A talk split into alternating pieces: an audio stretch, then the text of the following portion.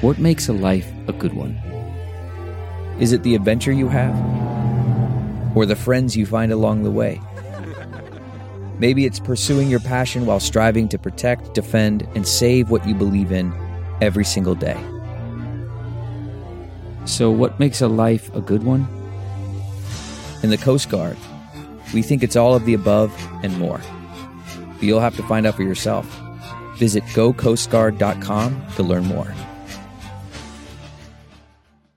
Hey, friends, thanks so much for listening to the podcast. And we want to make sure that you know about all the other exciting ways to get more exclusive content from The Bill Press Show. We're on Patreon. Did you know that? On Patreon. So to go to Patreon, P A T R E O N dot com slash BP show to get videos that nobody else gets. All we ask is five bucks a month, and you get access to daily commentary. And every week, we put up a special interview just for our Patreon subscribers. Hey, it's a great way to support progressive media and get your hands on some fun, new, exclusive content. Thanks so much for supporting the show by going to patreon.com slash BP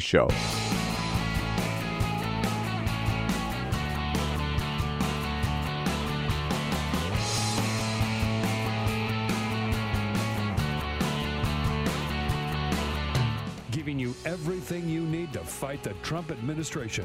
This is The Bill Press Show, live at youtube.com slash The Bill Press Show. Donald Trump caves. Donald Trump caves. Yes, I said it. Donald Trump caves to Nancy Pelosi. He will not give a State of the Union on January 29. He's accepted the fact that Nancy Pelosi is in charge when it comes to the House of Representatives. What do you say? Hello, everybody. So, how soon will Donald Trump cave on the wall? That's next. It is the Bill Press Show here on Thursday, Thursday, January 24. So good to see you today, and it's good to have you with us. We really appreciate uh, your joining us to uh, tackle the big stories of the day, and there are a lot of them. Coast to coast, we got it covered here in Washington, D.C. We got, got it covered around the globe. We've got it covered even down in Venezuela, where who knows what's going on, but the president of the United States yesterday said there's a new president of Venezuela. I just declared it, and I recognize him as the new leader of Venezuela, which, of course, came as a surprise and maybe some big news to the people of Venezuela who had elected somebody else. Uh, so we, we'll try to sort it all out here today with your help because best part of the show is to hear from you on Twitter what you think about the news of the day, particularly the stunning news of Donald Trump caving into Nancy Pelosi on the State of the Union, the number one story of the day. Send us your comments on Twitter at BP Show. We love hearing from you on Twitter at BP Show. And we'll tell you what else is going on. But first, This is the Full Court Press. what do you got, Peter? All righty, just a couple of other stories making news. Gizmodo.com. Gizmodo.com. Everybody should go check out Gizmodo.com because Another th- app to download. they have, uh, well, just go to the website. Just Oh, go to the okay. website because they have reporters there. They talk about tech and, uh, and things of that Oh, nature, but okay. they have a story that shows that there have been three different photos that the White House and Donald Trump has shared have shared on social media since October of 2018 that have been photoshopped and manipulated to make him look thinner, to make him look taller, No. and uh, impossibly to make his hands look bigger and his fingers look longer. Now, this has been a knock on Trump for a long time. He's got tiny hands, and he's very sensitive about it. So there were some photos taken of him, and they have been retouched. They have been uh, cropped, and the lighting has been changed, and just flat out photoshopped to where his hands look bigger, his face looks slimmer, his hair looks better. It's amazing. You got to go to gizmodo.com and look at the photos. wow. It's wow. crazy. But they've actually been doing this, and Gizmodo has identified three different photos uh, where this has absolutely happened. So But of course, you know, if he like walking out to Marine One, if the cameras are there, TV cameras are there, they're just going to put him, you know, show him as he is, right? right. But These they're, official White House photos that they're they're, taking doctoring. yeah they're taking those photos and, And- touching them up and, and then, then putting them releasing them. back out. Yeah, yeah, yeah. So like it's easy to see how they Yeah. changed it. Right. It's Yeah. easy to see how it was manipulated. Uh. So Yes. d- anyway, it, you got to go check it out at gizmodo.com. Well, they lie about everything else. I mean, Yeah, exactly. Who- but who's surprised by this? Are you walking anywhere today? You live in the city. You walk around a lot. I walk would a lot. imagine. I walk every day. well, uh, there are. Try to get my ten thousand steps in. there is a new report from Smart Growth America that says the deadliest U.S. cities for pedestrians. The top 20 U.S. cities uh, are the worst 20 cities for pedestrians. Out of the top 20, nine of them are in which state, Bill? Oh my God, New York's New York. No, uh, California. Think lower. Oh, Alabama. Florida. Oh, of course. Florida. sorry, of Nine course. out of the top 20 are in Florida, with the worst is being Orlando, Florida, Orlando. for- Yeah. For, walking. for walking, for pedestrians. Yeah.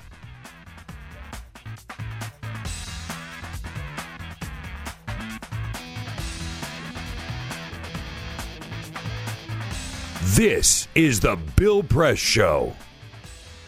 Nancy Pelosi wins the big battle over the State of the Union. Donald Trump says, okay, all right, Nancy, I surrender. I won't show up on Tuesday, January 29, and I won't try to give some bogus speech anywhere else. You win, I lose. Now, let's get down to talking about the wall, shall we?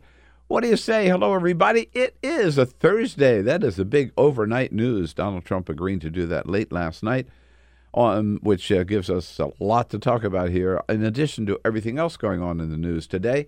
On this Thursday, January 24, hello, hello, hello. Great to see you.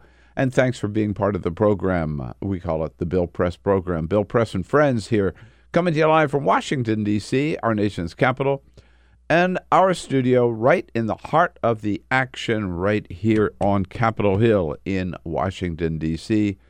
Close enough to the U.S. Capitol that we uh, can hear them from here, and or we can, well, we can hear them and see them from where we are, and they can hear us. You're damn straight, uh, just down the street, and not that far away from the White House. Just about five or six metro stops down to the White House, where we go almost every day.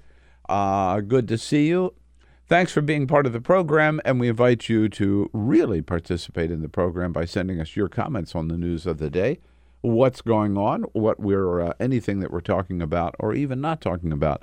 Send us your comments on Twitter at BP Show. Whether you are joining us online on YouTube, youtube.com/slash The Bill Press Show, or on television, looking at you on Free Speech TV, or looking at you, listening to you, and joining you on the radio. You're looking good on the radio this morning in Indiana, statewide on Indiana Talks. And out in Chicago, in the greater Chicago area, hello, WCPT. Yes, indeed. Um, middle of the night. I don't know why. I just uh, decided, hmm, I had a feeling something was going on, honestly. About 2 o'clock this morning, I just rolled over, grabbed my cell phone, looked at it, and there was a tweet from Donald Trump about 11:30 last night where he capitulated. After this back and forth yesterday and nobody really knew how it was going to turn out over the state of the union. Uh, and, and you know as we talk about this let me just ask you one question to ponder as we go along. And ponder this question. Does anybody still think it was a good idea to dump Nancy Pelosi as the next Speaker of the House and to put some rookie in there. Seriously? After what we saw yesterday? Okay, so we'll, give you the late night tweet just a second, but just first of all, let's let's remind ourselves the way this started. So the day she was sworn in, January third, the new speaker sent a letter to the president inviting him to give his State of the Union speech on January 29. The shutdown is in its early stages. It continues. It continues. January 16, last week, the speaker sent a letter to the president saying, I'm suggesting that you might reconsider your uh, that invitation, the date of January 29. I don't think it would be a good idea to have this State of the Union while the shutdown is is still rolling on. And if it's still in place, I would suggest that you might think about like another date. It was a very polite letter. It didn't say stay home. It just said maybe we ought to think about this. Uh, no answer for Donald Trump until yesterday afternoon. He sent a letter back to Nancy Pelosi, basically saying, and we had heard rumors that the White House was trying to figure out how to deal with this. What were they going to do? Were they going to go? Some state uh, legislatures had adopted uh, and invited him to come there to their state legislative chamber and give the State of the Union. There was the idea that he could, as presidents used to do until President Woodrow Wilson, just do it in writing, uh, or he might go somewhere else in Washington, or he might go to the Senate chamber. There are all kinds of, or he'd have just a big political rally, which is hardly a State of the Union, all that kind of thing. But yesterday, we hadn't heard from the president officially until yesterday. He sent yesterday afternoon. He sends a letter back, response to to Speaker Pelosi, where he sort of said, "I'm going to call your bluff, Nancy. I am going to show up. I want you to know." I am coming on January 29, and I look forward to seeing you on the Hill January 29. Uh, and they thought, and I, when I saw that letter, I thought, hmm, boy, how's Nancy going to respond to this? Can she really turn off the lights and lock the doors to the House chamber so the President of the United States, who comes all the way up to Capitol Hill in his motorcade, can't get in the building or can't get in the chamber? And within an hour, Nancy Pelosi sent a letter back to the president. He tried to call her bluff. Didn't work. She sent a letter back to the president saying, that invitation on January 29 is hereby rescinded. You are no longer invited. You do not have permission. You will not have permission to speak on the House floor. Uh, you may not believe this, but it's true. The Speaker controls the House floor. The President of the United States does not. The President of the United States has no jurisdiction over the House floor. He can enter the House. He cannot speak on the House floor unless the Speaker gives his or her permission. And so Donald Trump was trapped. Nancy Pelosi said, You're not invited. You are no longer invited. And, so, and there were multiple different possible alternatives. yeah, yeah, venues. There yeah. were governors around the country that asked Donald Trump to come. Yeah, he, right. There were rumors he could do it from Mar-a-Lago if he wanted to. You know. But he, he said, he said. I'm still coming up there. Yeah. And then, uh, so she said, well, no, you're not, dude. You're not, you're not invited. What's Donald Trump going to do in this place? Well, last night, surprising a lot of people, he sent out this tweet. Uh, this was late last night after 11 p.m. Yeah. As the shutdown was going on, Nancy Pelosi asked me to give the State of the Union address. I agreed. She then changed her mind because of the shutdown, suggesting a later date. This is her prerogative. By the way, the president did not write this tweet Uh, because there's- prerogative? No. prerogative is correctly spelled. Oh, no, didn't Uh, write this it. is her prerogative. I will do the address when the shutdown is over. I am not looking for an alternative venue for the uh, State of the Union address because there is no venue that can compete with the history, tradition, and importance of the House chamber. I look forward to giving a quotation marks great State of the Union address in the near future. Right, And then he went to bed. right. uh, uh, so, in other words, he said, okay, all right, Nancy, you said I can't do it until after the State of the Union. Okay, I concede. I will give the State of the Union speech after the government reopens. We'll set a new date, which is exactly what Nancy Pelosi said in the beginning. And uh, the, the president finally had to agree. Hugely significant. I, I saw the phrase this morning, which I thought really sort of summed it up that in, in, in Nancy Pelosi, Donald Trump has been uh, outmatched, and he finds himself now outmatched and out of answers. Uh, and isn't it interesting? Of all the political opponents whom he treats as political enemies and reviles, I mean, starting with, of course, his Republican opponents in the uh, uh, in the in the primary of 2016, ridiculing every one of them, calling them names, coming up with nicknames for all of them, insulting them personally. I mean, really bad stuff. Even members of and and members of like Chuck Schumer, even and, and other members of Congress, he's never come up with a nickname for Nancy. He's never personally insulted her. He just he's he has met his match Yeah. in Nancy Pelosi. You know, it- he doesn't know how to handle her. Not at all. No. Not at all. And it's it's really interesting to see what happens when you have somebody who's f- from as far outside of politics as Donald Trump is meet somebody who was steeped in politics from a very very young age. I mean Nancy Pelosi Yeah. grew up in politics. And you just can't there are certain situations where you just can't show up, run your mouth as loud as you can and get what you want when you're talking politics. But this is the way Donald Trump survived Yeah. or thrived in real in New York real estate. right? Totally. And he is trying the same tactics here in Washington D.C. It doesn't work. It's, It- it's- well, it's not. I'm sorry. It works for Mitch McConnell.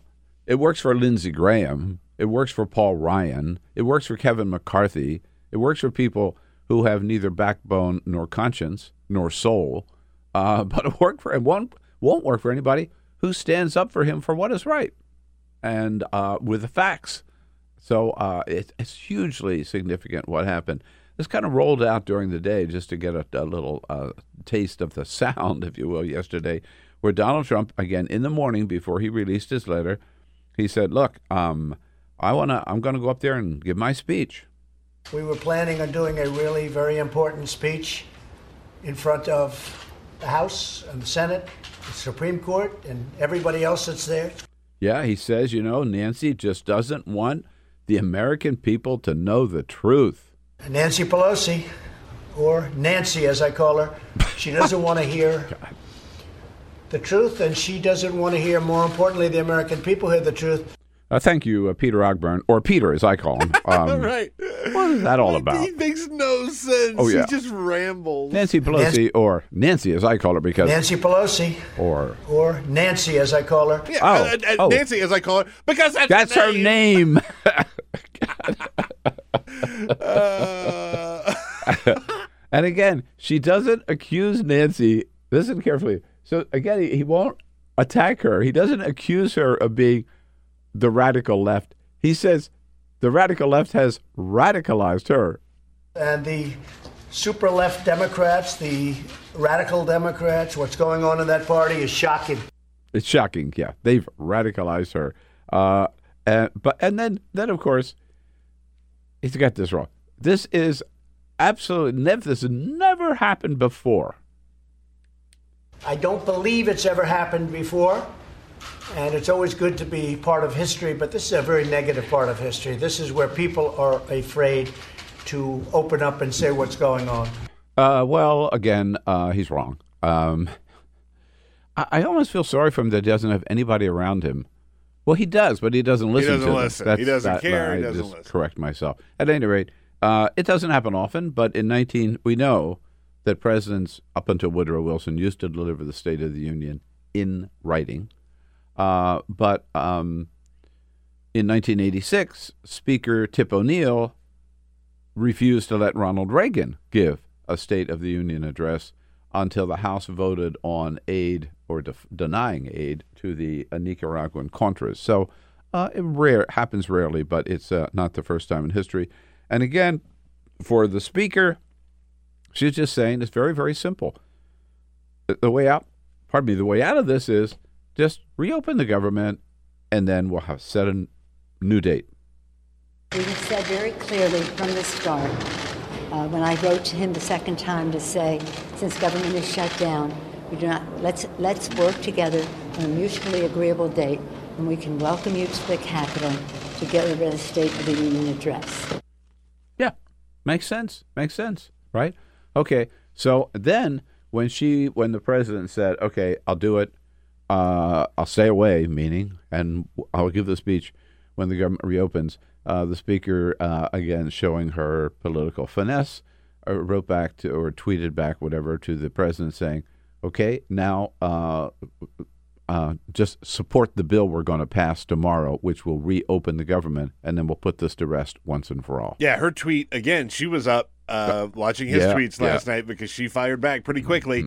Uh, she said, "Mr. President, I hope by saying near future, Yep. you mean you will support the House passed package to end the shutdown that the Senate will vote on tomorrow, meaning today." Please accept this proposal so we can reopen the government, repay our federal workers, and then negotiate our differences. So she's Right. ready, man. Yeah, she was. She's, she's on it. Yeah, she was all over it. Uh, which which gets us to the uh, shutdown again. Day 34 of the Trump shutdown, and today there will be the dueling bills uh, in front of the United States Senate. Mitch McConnell giving uh, the best spin that he can on what the uh, Republican plan looks like. This is Donald Trump's plan that he announced from the White House last Saturday. reopen the closed portions of the federal government right away, increase security on our southern border, deliver disaster recovery funding, and address some outstanding immigration issues. Uh, in other words, Mitch McConnell, uh, $5.7 billion for a permanent wall on the border in response, in return for a temporary three year DACA fix. He knows that's not going anywhere. It won't get any Democratic votes. It's not going to pass. Uh, Chuck Schumer said, look, you got two bills. One will reopen the government. In fact, I think this is very important to recognize what's uh, the choice here. But here, Schumer, in just a second. But what McConnell is, what, McConnell and the president are saying, uh, okay, reopen the government, and you have to reopen the government, and you have and and three temporary temporary fix of three years on on on on DACA in return for the permanent wall. Chuck Schumer is saying our bill doesn't have any strings attached. It's reopen the government, and then we'll talk. Reopen the government, no conditions. Reopen the government, and we'll talk about anything you want to talk about. Here's Chuck Schumer. One simply reopens the government. The other says, no way. No way. It embodies the president's temper tantrum. All right, you got it. And Chuck Schumer makes a very important point we've made on this show too, which is let's be honest, this wall's never going to happen. Even if he succeeds, which he won't, I believe, it would take years to build that wall. And there's eminent domain and so many other issues that it might never be built at all. So don't expect, uh, I believe, don't expect either one of these bills to pass. Don't expect any relief, and the shutdown will roll on. Uh, meanwhile, um, the th- this is not, and Trump's got to be aware of this. Uh, this is not helping Donald Trump. It's not helping the Republican Party. Uh, the latest poll out from um, the Politico this morning shows that Donald Trump's, as a result of this, Donald Trump's disapproval rating is at the highest ever. Uh, 40% of Americans approve of the job he's doing as president. 57%, highest ever, disapprove of the job he's doing. 54% blame Donald Trump and the Republicans for the shutdown. And get this, according to CBS this morning, seven their latest poll, 71% of Americans say the wall is not worth a government shutdown. 71% say don't don't continue the shutdown. No government shutdown in order to get Donald Trump his wall. Uh, of course, not all Americans agree with that, and not all Americans give a damn about the um, almost a million federal employees who are uh, still furloughed or forced to work without a without a paycheck. Uh, Donald Trump doesn't care. Obviously, he could have ended it 34 days ago. Uh, could never. Uh, and Lara Trump, his daughter-in-law, married to Eric Trump, doesn't have a lot of empathy either. She was on a little thing called Bold TV yesterday with um, a reporter or anchor by the name of Carrie Sheffield. And she was asked, So, what would you tell these people, like the Coast Guard, like the Secret Service, you know, like the FBI agents who've been coming to work, forced to work, and now forced to work for 34 days with not a dime? And, and remember, by the way, we're talking about people who aren't able to pay for their medication. There was that horrible story that we've referenced Yeah. a couple times Yeah. about the woman that didn't take her medication, didn't tell her husband, and went to sleep knowing, not knowing if she was going to wake up again because sh- she didn't have the medication that she needed. This is who we're talking about here. Right. And uh, Laura, so what do you think about this, Laura? In terms of the workers who are coming to work and not getting paid, what would you say to them? listen, this is it's not fair to you, and we all get that, but this is so much bigger than any one person. Um, it, it is a little bit of pain, but it's going to be for the future of our country and their children and their grandchildren and generations after them will thank them for their sacrifice right now. Woof. Oh, Yikes. Wow. I'm telling you, let them eat cake and be happy for it. Yeah. Oh, yeah. Uh, yes, you are sacrificing yourself on the altar of Donald Trump for the greater glory of Donald Trump and the horizontal Trump Tower that he wants to build along the southern border. A little bit of pain. Yeah. A little Just- bit of pain. it's just a little bit of pain. Don't worry. Yeah. Almost a million people, no paycheck for over a month. A Yeah. little bit of pain. hmm Yeah, right. Can't pay the can't pay the mortgage, can't make the car payment, house repossessed, right? Uh, A little bit of pain. yeah. Uh, Can't pay up- for your medication. Uh, You're going to be t- paying off your credit card for the rest of your life. A little bit of pain. a little bit of pain. You'll Yeah, be all right. But but look at what you're getting for it. Mhm. Look at what you're getting for it. Yeah. A wall on the southern border, which probably won't happen. This Trump family is the most corrupt, guilt-ridden family. You know, it, representing just the worst of America. Amen. Yeah. You know, all all of them, every single, every single It's one of them. disease. I don't know, maybe Tiffany, but you know, just because we don't hear much. Tiffany's going to save us all. Yeah, right. or Brandon. I don't know. Uh, by the way, very good. Uh, just to, to put the, um, and I know a lot of people are saying, I, I hear this even from friends of mine, drives me crazy. Well, come on, everybody's got to give. You know, it's time to compromise. It's time to Democrats just have to. Okay, they'll get the Dreamers, so they got to just give Donald Trump money for his wall, the five point seven billion dollars. No, no, that's idiotic.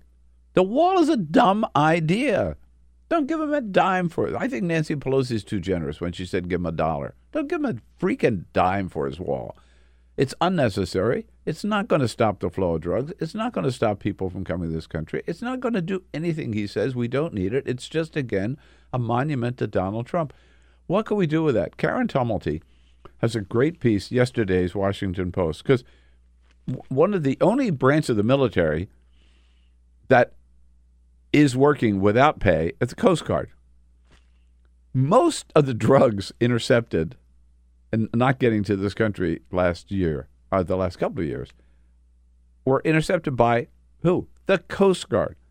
The Coast Guard is operating on a lot of old equipment. They've got some 40,000 members of the Coast Guard and about 8,000 civ- civilians that work with the Coast Guard, who now, again, 34 days uh, without a paycheck. And so she asked, um, uh, uh, checked into what the Coast Guard needs and how much it would cost. So just listen to this little shopping list for the co- from the Coast Guard. Okay, uh, here's what the Coast Guard would like from Congress: uh, six new surveillance planes, three unmanned aircraft, eight helicopters, a helicopter squadron on the West Coast, a boat station on the Rio Grande, forward operating bases in South Texas and on both coasts in Central America, better cybersecurity, one new cutter, Legend class cutter, and six rapid response cutters. That's what the Coast Guard has said that they need to really do the job of intercepting the drugs and protecting the coast. Uh, you know what that would cost? $2.7 billion. All of that. Everything the Coast Guard says they need. 2.7 billion. Now, why would the Congress give them a 5.7 billion for the freaking wall and not give the Coast Guard what they need? Doesn't that, like, make more sense? What idiots these Republicans are to go along with Donald Trump and that crazy demand for the wall. At any rate, uh, more about that coming up a little bit later. Um, other news. We thought we were going to hear from Michael Cohen on uh, February 7. And yesterday, uh, one of his attorneys, our friend Lanny Davis, announced that Michael Cohen is going to delay his testimony because he says he received so many threats to him and to his family. Uh, not unnamed threats. He said threats from Donald Trump and from Rudy Giuliani and others. And so he has uh, asked the House to delay his testimony to some future date, yet unnamed. Uh, Donald Trump was asked about this yesterday uh, at the White House, and he says there's only one thing that threatened Michael Cohen. I would say he's been threatened by the truth. He's only been threatened by the truth. Uh, yeah, as if Donald Trump knows what the truth is, right? Man. what was that number yesterday? Uh, 8,168 lies told by Donald Trump in the first two years of the presidency. Yeah. Yeah. It is not uh, Michael Cohen who is threatened by the truth. He had he has lied to Congress. He admitted that, but he has since told the truth, and he will tell the truth when he comes before Congress. And uh, I'm sure uh, Donald Trump was glad to see him delay his testimony. Yeah, oh, yeah. because he doesn't want us to hear the truth. The, the longer that Michael Go- Cohen goes without actually talking to the American people, the better off Trump is going to be. Right. Uh, so there's a new book coming out next week uh, from St. Martin's Press from Thomas Dunne Publications. Um, proudly say that uh, that's my publisher and my uh, uh, Tom Dunne. Um, published my last book, Trump Must Go, and the one before that, From the Left. Uh, this new book is called Team of Vipers. Uh, it's written by a former close aide to Donald Trump. Didn't have that high a position, but he was right in the inside circle. Part of the campaign, moved the, into the White House. His name is Cliff Sims, and he paints a picture of the White House in total disarray, total chaos, that reflects everything we learned in the Michael Wolff book and everything we learned in the Bob Woodward book, uh, multiplied by 10. Uh, constant, constant backstabbing. And he really goes after um, some some people there by name, tells all kinds. Of, I haven't read the book yet, but I've read so many excerpts from the book. Um, he would he would follow Donald Trump around with a can of this like super spray, so that not one, you know, hair of his orange wig would be out of place. It's There not was- a wig, but Th- there was a moment when he went to the uh, MLK memorial the other day, and it was very quick. yeah, You uh, have two to you don't blink because you might minutes. miss at the moment. But the wind caught his hair, Oh, oh God! and let me tell you something: you will pray to the God of your choice that you will never see a see hair that. situation like that ever. It's very bad. But interestingly enough, Cliff Sims says that the worst backstabber, uh, the the least loyal person, the person in the White House who is all all out for herself, the worst of all is Kellyanne Conway. And not only that, the biggest leaker in the White House. So here's a voice you haven't heard in a long time. Anderson Cooper found Sam Donaldson on his ranch out in New Mexico last night. Brought Sam Donaldson back to for his comments about Kellyanne Conway. Well, I've not seen anything like Kellyanne Conway. I mean, she and the president are symbiotic in their relationship. They look in the mirror, they see each other. They're both narcissists. They both want all the kind of media spotlight on them. They don't mind trashing anyone. She's trashed him. Morning Joe, for instance, is another example. He trashes people, and they both lie. I mean, what more do you want? Now, in a leaker, though, you want the straight stuff if you're going to publish it. You, you don't want to pass along something that's not right. So Kellyanne has to be very careful. And when she covers herself by saying, well, these are alternative facts. No, it's not alternative facts or alternative truth. it's just so good to hear Sam Donaldson, Isn't it? After a long time, I love yeah. that guy. He's a good friend, and uh, it's glad that he's still still kicking and still stirring things up. All right, we're gonna take a quick break. When we come back, Rudy Giuliani, a lot of word out of the White House that Donald Trump is not happy with all the cleanup that Rudy Giuliani's had to be- had to do uh, on television. Uh, again, a lot of it about Michael Cohen. We'll get into that with Matt Ford from the New Republic coming up next here. Give us a quick break. We'll be right back. Follow us on Twitter at BP Show. This is The Bill Press Show. Thursday, January 24, The Bill Press Show, Washington, D.C. is where we start out. And we end up uh, right alongside of you, wherever you are in the United States of America or even around the globe. Joining you online, on the radio, on television, brought to you today by the International Association of Iron Workers, right? The great men and women of the uh, Iron Workers Union under President Eric Dean, building our communities today and ready to rebuild America's infrastructure tomorrow if the Congress ever gets its act together. check out their website at ironworkers.org. Uh, here with us for the next half hour from New Republic to talk about a whole lot of issues. Our good friend Matt Ford. Matt's good to see you. Good to see you again. Um, been a while. Yeah, yeah so, glad to be back. Uh, good to have you. Good to have you back. Uh, before we uh, jump into some new stuff, um, let's catch up on some comments from the last half hour, Peter. Yes, indeed. We are on Twitter at BP Show, at BP Show. Let me first of all give a shout out again uh, for, I think, the third day this week to our buddy Phil, Philly fan underscore 99. We 99. had a big crowd yesterday at the Hart Office Building. Phil was there for it. He got some photos of it. If you want to see him, go check him out. He's on Twitter at PhillyFan99 underscore 99. I'm looking at a big photo in the uh, New York Times this morning. Yeah, he he was there. Uh, got got some pictures of it, but he also says this morning Trump's caving to Speaker Pelosi on the State of the Union may be the surest sign that he knows he is not getting the wall. Uh, Yeah. Luna says both. uh, all of his things about this is good for politically. This is a win for the GOP. Uh uh I don't think All so. the signs are just the opposite. Yeah. Uh, Luna says both Trump and Putin have met their match in Nancy Pelosi. she is the de facto POTUS. Well, I'm not going to go that far, but uh, thank you for your comment. I appreciate that. Uh, if you have a comment on any topic at any time, just find us on Twitter at BP Show.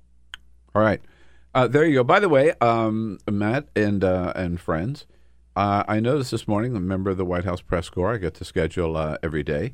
Uh, that the president has a very, very busy day today. Uh, uh, I mean, one thing we know, he is working hard uh, for this country, working hard for people in America. The president's schedule today consists of nothing. There is not one event on his schedule, not even a phony lunch with Mike Pence, which is the one thing they usually throw in when he has nothing else on his schedule. Um, what's that tell us? It's very zen, isn't it? You know, like he's just just not doing anything. uh, yeah, he's got a couple of, uh, like, he's got an hour blocked off for his meditation. Uh, he does transcendental meditation, right? We're, we are sure Oh of that. yeah, for sure. Yeah, yeah, yeah, yeah. You know what it means is cable TV and tweeting. That's Right. what he's going to be doing. Yes. all day. Right. and what he's going to see is is that he's losing this. You know, he's seeing Republican senators start to get uncomfortable. He's seeing poll numbers dropping. He's going to see Pelosi emerging clearly triumphant in in a clash. Uh, he's not going to be happy about it, and it's going to be interesting to see how that that manifests for the rest of us. Well, uh, that's a good question. Does he see that, or do, is he still live in this, you know, self-created bubble that he's the greatest in the world and everybody loves him and his base loves him and he's winning this battle? Sometimes you think, I mean, he does live in a parallel universe. I mean, he really does, and, and it's an So act of his that's own. That's what worries will. me. It, I mean, it, it's it's very worrying. We would hope that the president would be more in touch with the reality, but that requires you know effort to maintain. And if you surround yourself with people who tell you great things, uh, it's relatively easy to maintain that that image that you're you're doing great. If, on the other hand, you know we're surrounded by all these obviously negative, blinking red indicators, um, that becomes a little harder to to keep up. And I think at some point it's going to reach him that that this is this is not working, and he's losing this. Or people around him might be able to tell him that. But Right. will he listen? Even? Right. I mean, maybe maybe Ivanka and Jared can get through to him. They seem to be the only consistent people in the White House, but uh, who can actually you know talk to him. But uh, the rest of the staff, I, I, I don't know.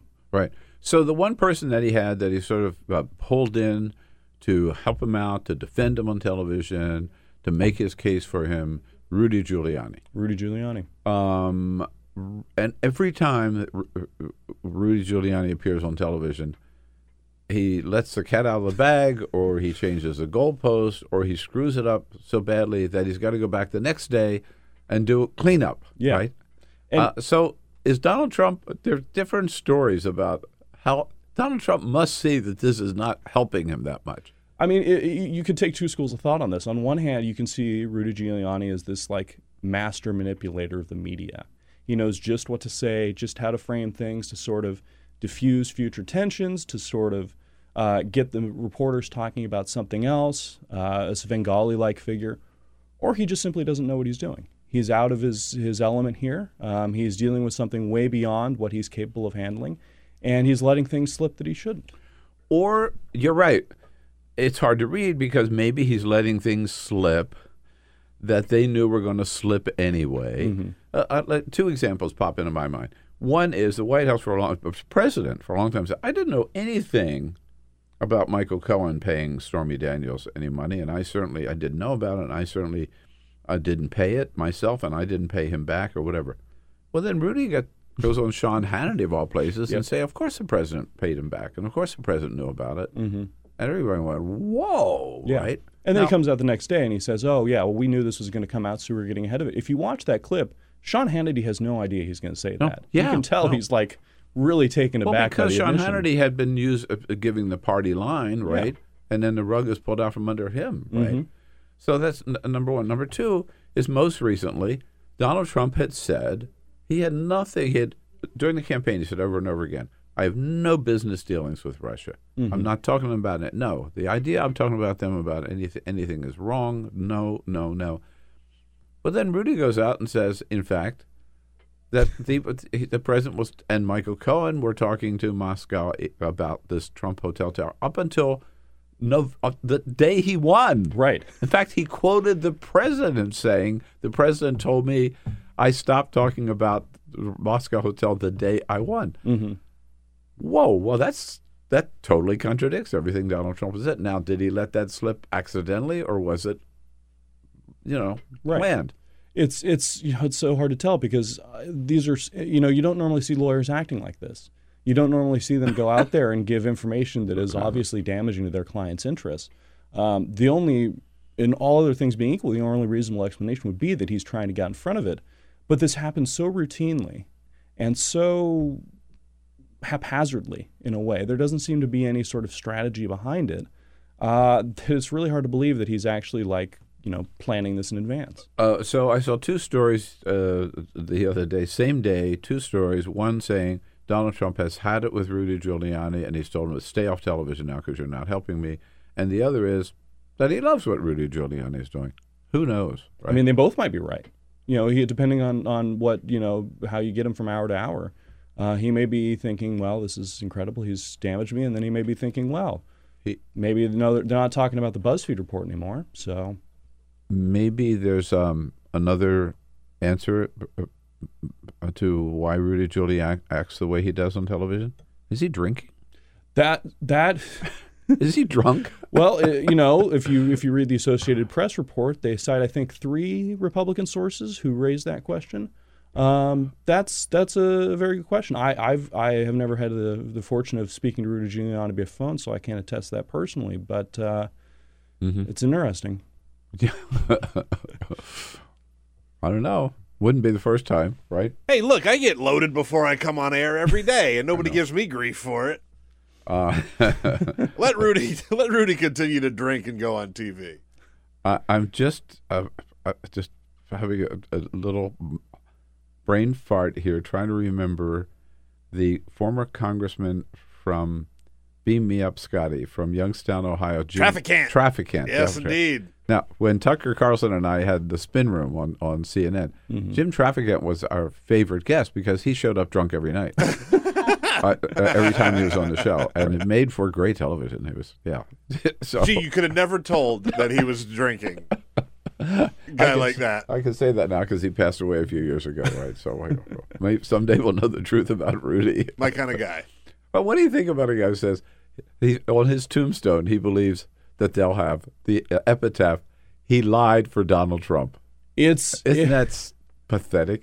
it's really sort of you, you could almost see in that interview him wrestling with like the demons of of, of what he's doing and sort of recognition yeah. that you know this is, might be what he is remembered for, not the being mayor on 9/11. I lied for Donald Trump. yeah th- this this whole nightly charade where he goes on TV and just says whatever comes to mind. Why did Michael Cohen? Uh, what's the real story? Why did he delay his testimony yesterday from a planned testimony before the House Oversight Committee on February 7? Well, there are two interesting things in the statement his lawyer put out that are really worth knowing. One, of course, is the, the assertion that uh, the president has threatened him in some way, uh, and I and you know that's something him that and his family. and his family, and that's something lawmakers need to look into because it is illegal to pressure witnesses not to talk to Congress. I mean, talk about witness tampering, right? right. exactly, or even uh, you know, this But he is, didn't give any evidence that or how the president has threatened him. He certainly has not said he's called him a liar, basically, Right. right? You know, he But said some mean not a- tweets, but that's, that's- not a threat to him and his family. Right. I would hope that if you're you're alleging that the president is threatening you in some way, that there's something more to back that up.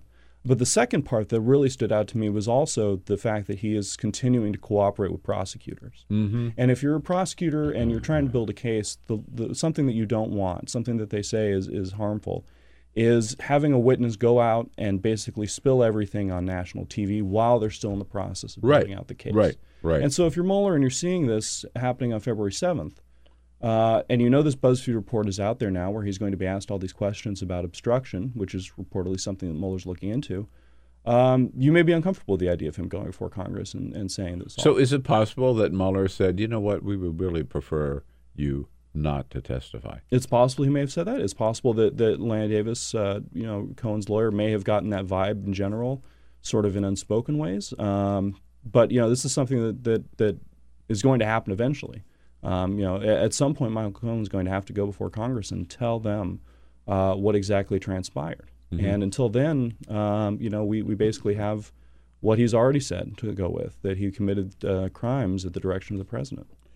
Um, he did. He did say he was not canceling his testimony, but postponing it Right. until some some future time. Matt Ford's with us from New Republic. NewRepublic.com is where you can follow him and his colleagues there. Um, dueling votes, dueling bills today in front of the uh, United States Senate. Most people expect both of them to fail. Um, will that lead us closer or farther away from ending the shutdown? Uh, it, you know, it, it depends whether you're an optimist or a pessimist. You know, the fact that they don't get these bills through is obviously not a good sign for ending anytime soon. There's one school of thought that this could lead to, you know, a new round of negotiations. that- Right. That, you know, McConnell and Pelosi and Schumer could sit down and try to hash something out. Um, it's hard to be optimistic at this point. Um, the differences are so intractable uh, that there's really no sign of anybody budging, and it ultimately comes down to a president who could change his mind on a dime. Right. Um, and uh, um, and a president who changed his mind yesterday, last, late last night, about the State of the Union, uh, could conceivably change his mind about reopening the government Right. without getting his $5.7 billion. Meaning, essentially, what the Democrats have put forward and Republicans voted for before the first of the year in the Senate, a unanimous vote in the Senate, which is separate the two, reopen the government, and then continue negotiations on border security. Right. And you know, it's clear that the Democrats uh, won't accept a wall. Um, they they've said that multiple times, uh, and more more importantly, they have just received an electoral mandate to oppose it. Uh, what they can provide on border security is a different matter. That's something where they can do drones, they can do new new hires for border patrol. Um, these are things that are not exactly you know positive in some regards for them. They they don't necessarily want to see the border become a militarized wasteland. Um, but if it's if to reopen the government, they may concede that it's worth it. Right. Uh, but certainly the plan that Donald Trump put forward Saturday, permanent wall in response for, in return for temporary fix for the Dreamers. Right. Dead, I mean- in, dead in the water. A- absolutely. Uh, this is a bill that no no Democratic lawmaker, not even Joe Manchin, could could go out there and support. Um, well, we'll see. Well, we'll, we'll see. He said he was undecided on it. Yeah. Um, but you know, there's no reason for them to do so because it's so extreme in one direction. Uh, it, it completely rewrites the the programs that Trump suspended, the one for for uh, Dreamers and the one for people who fled, you know, natural disasters and civil wars to come here and receive temporary status. Completely rewrites those, imposes higher standards for people who've already lived in the United States for years to get back into the programs, and then it completely rewrites asylum laws um, for Central American minors Yeah. in a lot of ways that may violate U.S. humanitarian commitments. Right. Um, you write about so many different things and cover so many different issues. Kind of general interest reporter over there, right? Yeah. Or uh, utility infielder. Um, you've also written about the Medicare for All. This is something that um, everybody jumping into 2020 on the Democratic side, Mhm. basically adopting as a platform Medicare for All. Right. Medicare for All. What's it mean? And is it the same? Like, is this single payer? Does this mean Bernie Sanders has won that argument once and for all? Uh, and how realistic is it? Well, one of the things that's that's nice about the Medicare for All program is that it kind of takes something that people already know, which is the Medicare program, and then expands it to everybody. Um, and so it's sort of a way to build a little bit more than a single payer system because uh, it would also cover the wide range of, of options for healthcare that Medicare already provides. Um, so we're talking about drug costs, we're talking about Hmm. um, all sorts of negotiating for lower prices, things like that. Um, the thing that, that really struck me though is is you know we're, we're having a lot of candidates talk about these these technical policy issues, Medicare for all, Green New Deal, um, and what I wrote was was you know we also need to consider reform for democracy itself. Um, you know, fixing the system so that these policies can actually pass. Uh, in so, like, in what ways, particularly? Well, the, the ways that, you know, there's there's ones that you know people on the left have, have focused on for years, which is electoral college, gerrymandering in the House. Um, what I wrote is that we also need to take a hard look at the Senate. Um, the way it's currently structured gives Republicans a, a deep advantage, um, an inherent structural benefit in uh, the way that House operates, and combined with the filibuster, um, it gives them a veto over legislation even when they're in the minority. um, so, you know, ideally you'd be able to change the Senate's composition maybe through a constitutional amendment, uh, but since that's not actually constitutionally possible, uh, you know, it's about adding new states. Uh, we've seen Jill Brandon Warren talking about making D.C. and Puerto Rico states, uh, sort of leveling the playing field, and also giving representation to the people who live there. Um, so I- I have to ask you: Are you um, a consultant to or a speechwriter for Pete Buttigieg, the uh, mayor of South Bend, Indiana? I, I'm not. No. Oh, okay. Just for the record, the reason I ask is because he announced two days ago, right, Mhm. that he is forming an exploratory committee to run for president.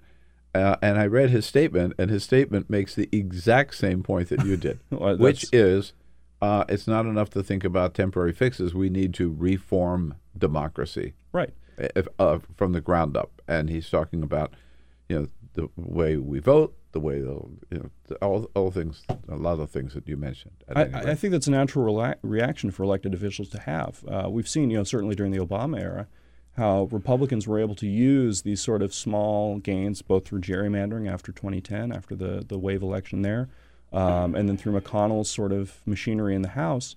Uh, how they can manipulate the system to prevent, uh, you know, not small d democratic actions from taking place. Uh, the shutdown is a classic example of that. This is something the American people overwhelmingly want to end. This is something that the House overwhelmingly wants to end. This is something that probably most senators, in their hearts of hearts, want to end.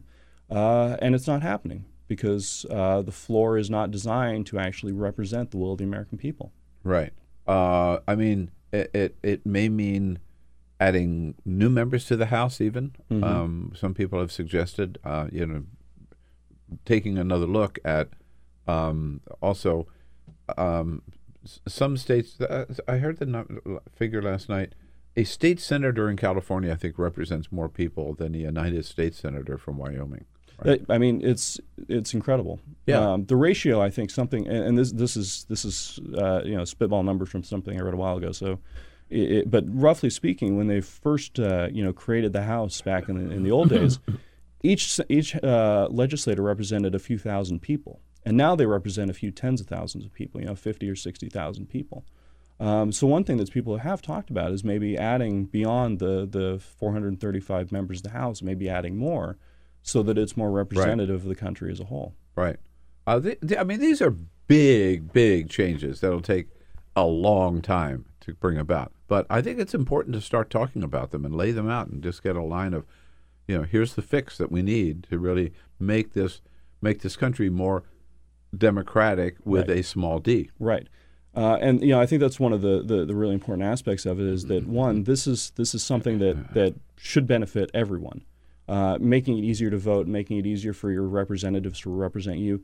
These are things that do not necessarily affect the Democratic Party or the Republican Party inherently more than any other. Simply the way the Republican Party is currently structured is that it is designed to benefit a small group of people, and the system is is built to satisfy that. In terms of uh, how the system can work or not work, um, I was reminded of this. I think maybe we all were this week when a judge in North Carolina, um, yeah, North Carolina, North Carolina, said that he was not going to seat this member of Congress, Dan Harris, I believe his name is. I think that yeah, He's it's the Harris, I Republican, believe. right? Yeah. pardon me, who um, might have barely won the popular vote, but there were there's serious evidence that there was a lot of hanky panky voter fraud going on Right. by on the part of one of his consultants. Right. Um, and so um, the the guy is not has not been sworn in, has not been seated, and uh, because there's an investigation going on into the voter fraud. Okay, Mhm. so he goes in front of a judge and says, "I want you to seat me now." Even though the investigation, go- and the judge says, "No, I'm not going to do that. I'm not going to thwart the will will of the people and put you in thinking that you know it may be an invalid election." And immediately I thought, that judge showed more sense than the United States Supreme Court Right. back in 2000, where it was basically the same issue. Mm-hmm. There was a question about who had won Florida. The invest the count was ongoing, Mm-hmm. And the Supre- five members of the Supreme Court said, "Oh, we can't wait any longer.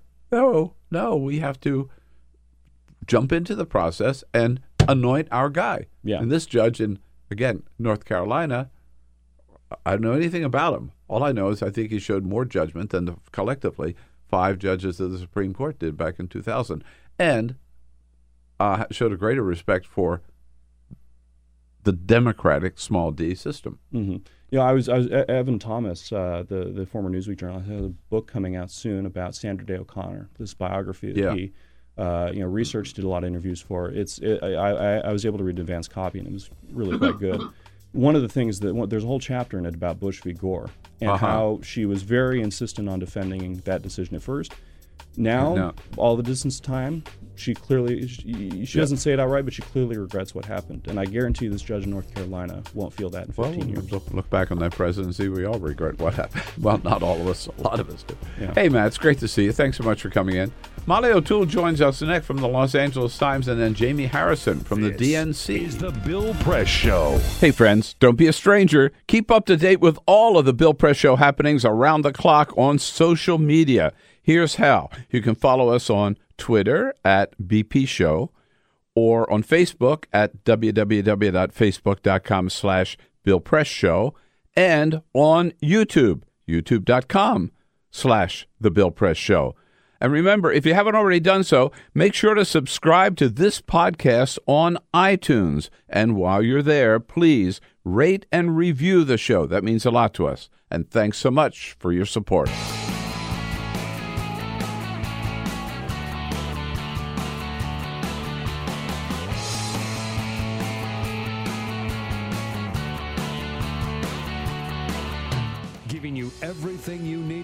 The Trump administration. This is the Bill Press Show. Live at youtube.com slash the Bill Press Show. It is day 34 now of the government shutdown with dueling bills to end the shutdown in front of the United States Senate today. Neither one of them expected to pass. Hello, everybody. Here we go on a Thursday, January 24, the Bill Press Show. Great to see you, and thank you for joining us as we come to you live from Washington, D.C., our nation's capital, bringing you the news of the day, uh, our analysis of the news of the day, the uh, insights of our guests, and your comments as well. Always welcome on Twitter at BP Show. Send us your comments on everything we're talking about, or even not talking about on Twitter at BP Show. The big stories we'll be looking at, of course, um, what hap- what we can expect out of the Senate today on the president's plan, uh, permanent wall in return for a temporary DACA fix, versus the Democratic plan, which is reopen the government without conditions and then let's talk about border security. Um, both votes again, both plans again up in front of the Senate today. Meanwhile, a stunning development overnight, where after a back and forth, maybe you should think of on this back and forth over the State of the Union. Uh, Speaker Pelosi, maybe you th- should think about another date as long as the shutdown's going on. Donald Trump saying, "Nope, I'm coming anyway. I'm going to give that speech." Uh, and so get ready for me. Here I come. And then Nancy Pelosi saying, guess what?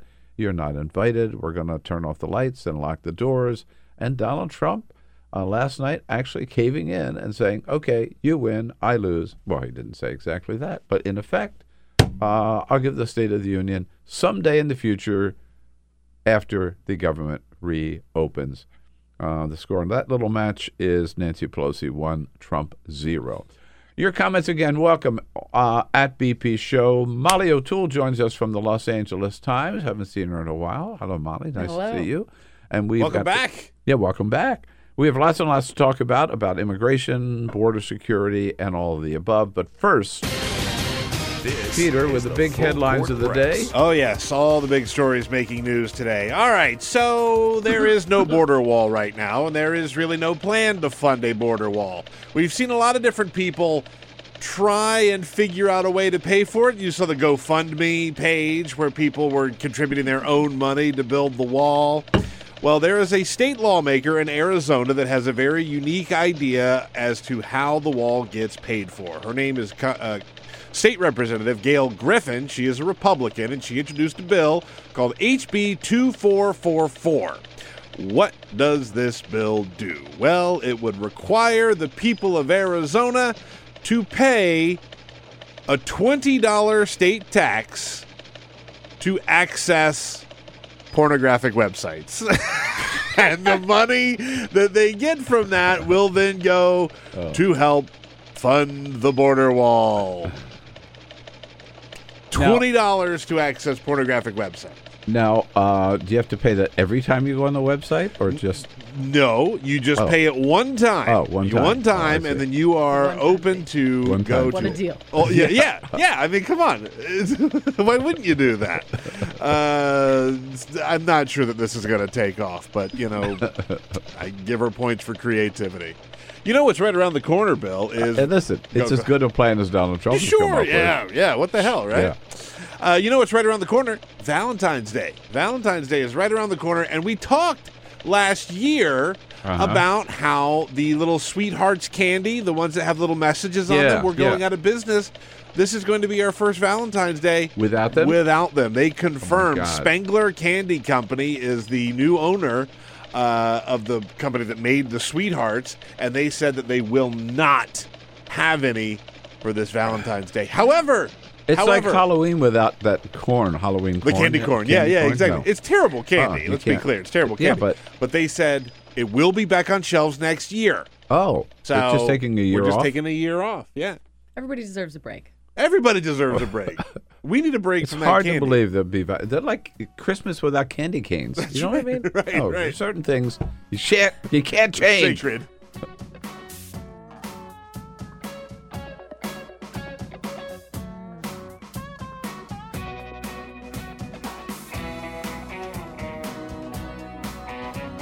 Take the Bill Press Show anywhere you go. Download our free podcast, search for The Bill Press Show on iTunes, and catch the highlights from every show.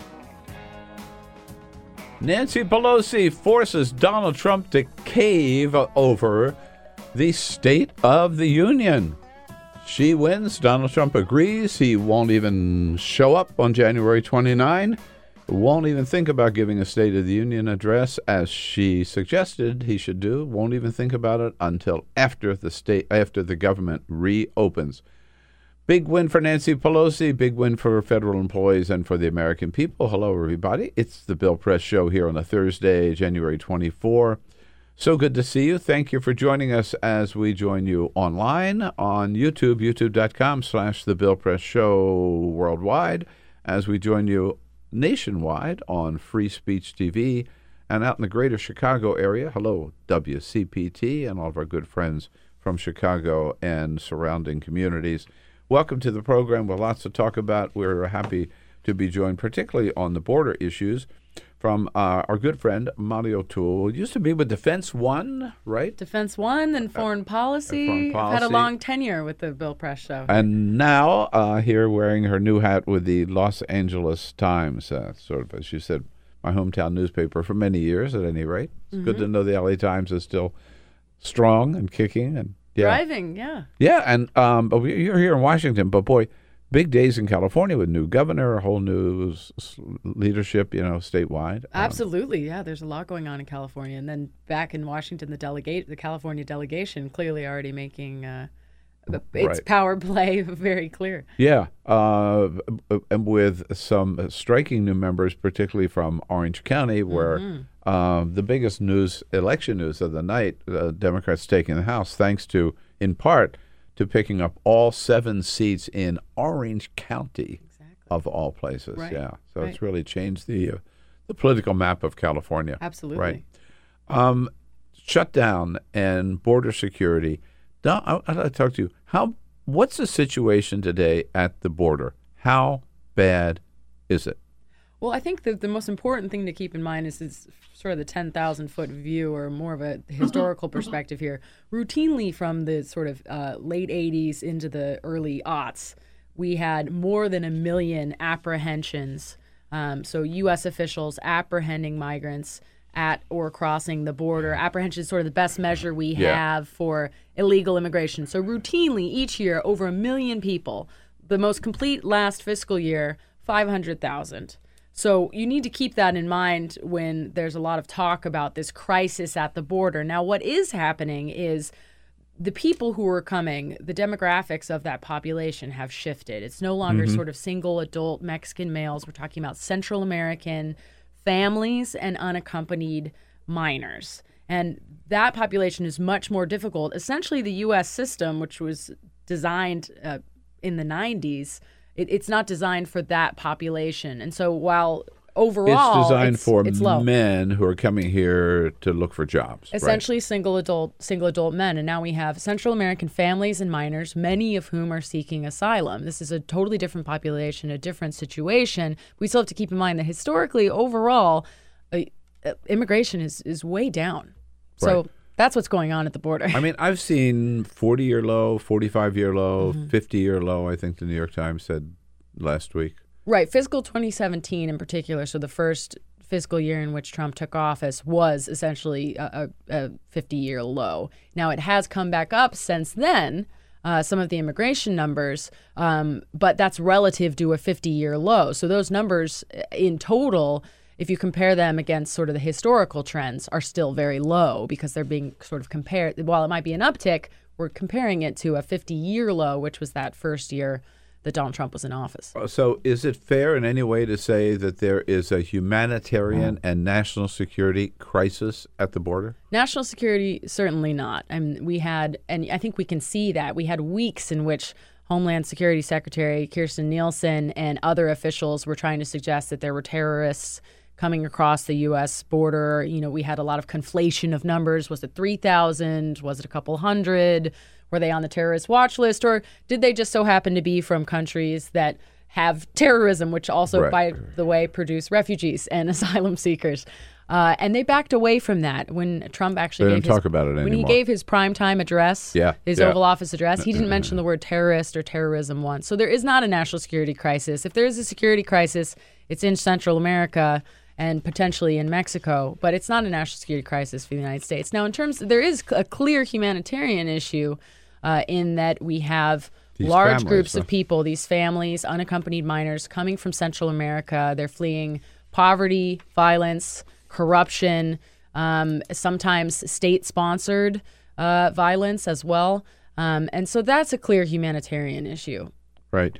So uh, Donald Trump has said he, whenever he makes a case for it, it, it does change from time to time, but basically he says we need the wall. The wall will work, and we need it for four reasons, for, for, for like three or four reasons. One is, and we talked about one of them, that thousands of people are pouring across the border every single day. Not true, No. right?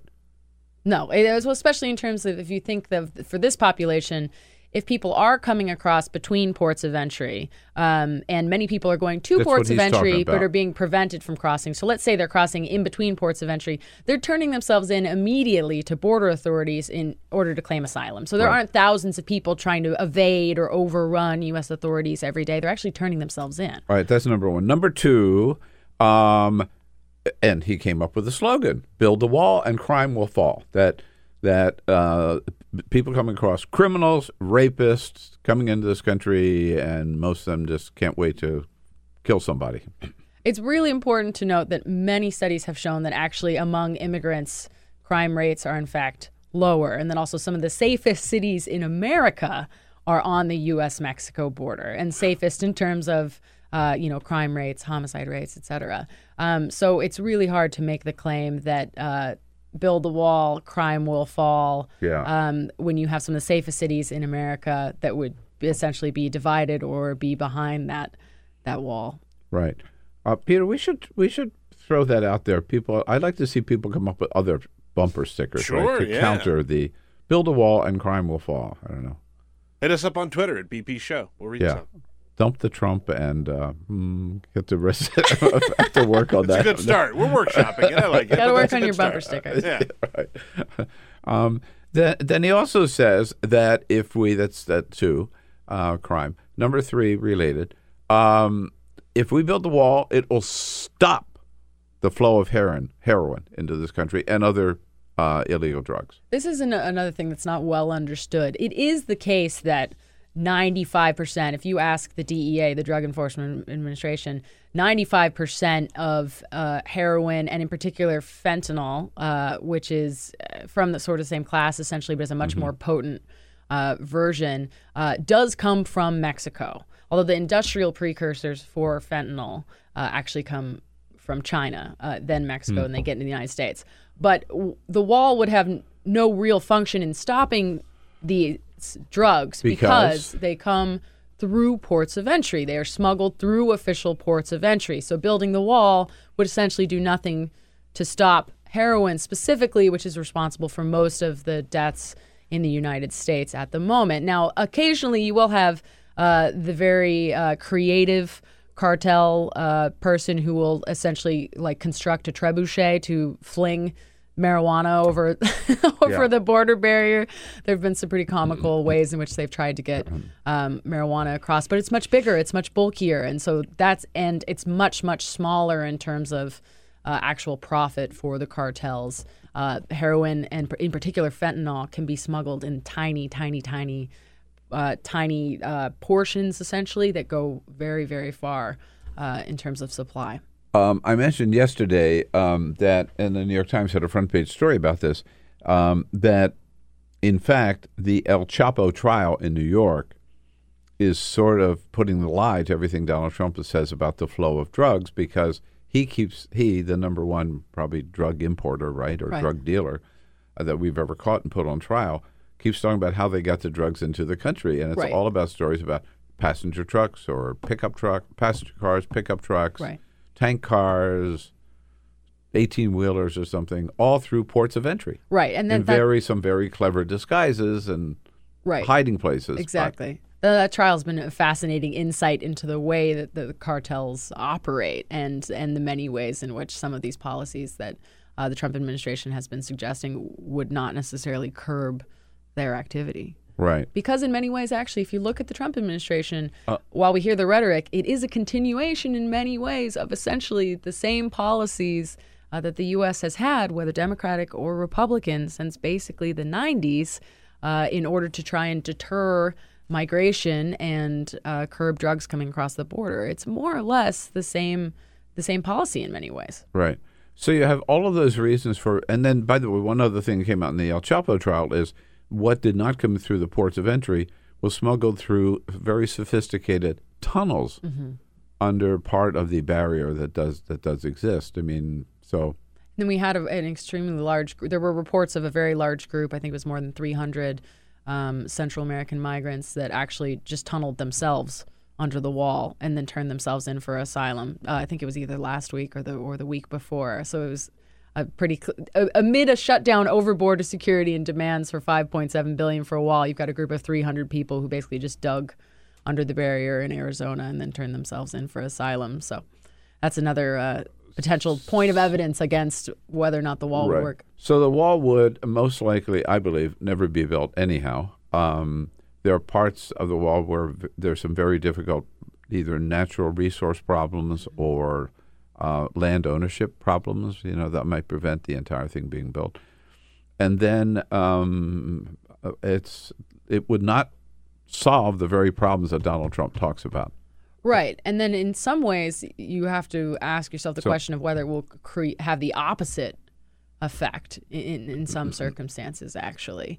Um, and the, the least, uh, if you look at the whole entirety of the border, which of course even border officials themselves would say we, we can't and we not shouldn't necessarily try and construct a barrier across all 1900 miles. The least fenced is Texas. And the reason mostly are land ownership issues, Mm-hmm. as you suggested. So the most fenced is in California and in Arizona. And I think that's just sort of just goes to show that there's a lot of logistics. Then you can't just throw up an extra 200 miles of border wall. One story that didn't get, I think, as much attention as it deserved um, over the weekend or late last week. Uh, a federal judge in Arizona sentenced four women to jail for leaving jugs of water in the desert. Is this a federal crime? I, you know, I haven't looked at the decision, but I did see that case, and it's a really interesting case. I mean, for some time, there's sort of been uh, these uh, rhetorical, uh, you know, sort of exchanges between border officials and then some of these groups that operate That primarily in groups, Arizona. right. But Yeah. but it also sort of highlights mean, they're not smuggling people in, Right, right? Exactly. No, they drop water for- church groups who Right. put they drop water for these really rugged areas that Yeah. actually the border barrier is designed to funnel people into. Mm. Um, they're trying to design people into the more rugged, remote areas because the thinking is then they won't cross, then it'll be a deterrent. Clearly, it is, and People have continued to do so. Right. Uh, but it also highlights the, the sort of contradiction in, in Border Patrol's role itself because they they're actually humanitarian beacons. They're these massive beacons that you can see from dozens of miles away, and they press a call button. A migrant, if they come across them and they're lost in the desert and they're wandering, this is very rugged terrain. It gets very cold at night, very hot during the day. Uh, they go to these towers, they press the button.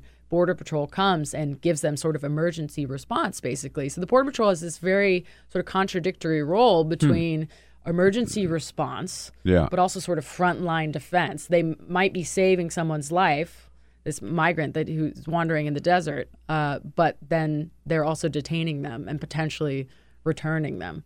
So it's, it's, it's to me it also highlights the contradiction in Border Patrol's role. Increasingly, they're doing humanitarian rescues, emergency response. The one thing that seemed to really um, uh, upset Donald Trump is uh, about the walls when somebody called it medieval.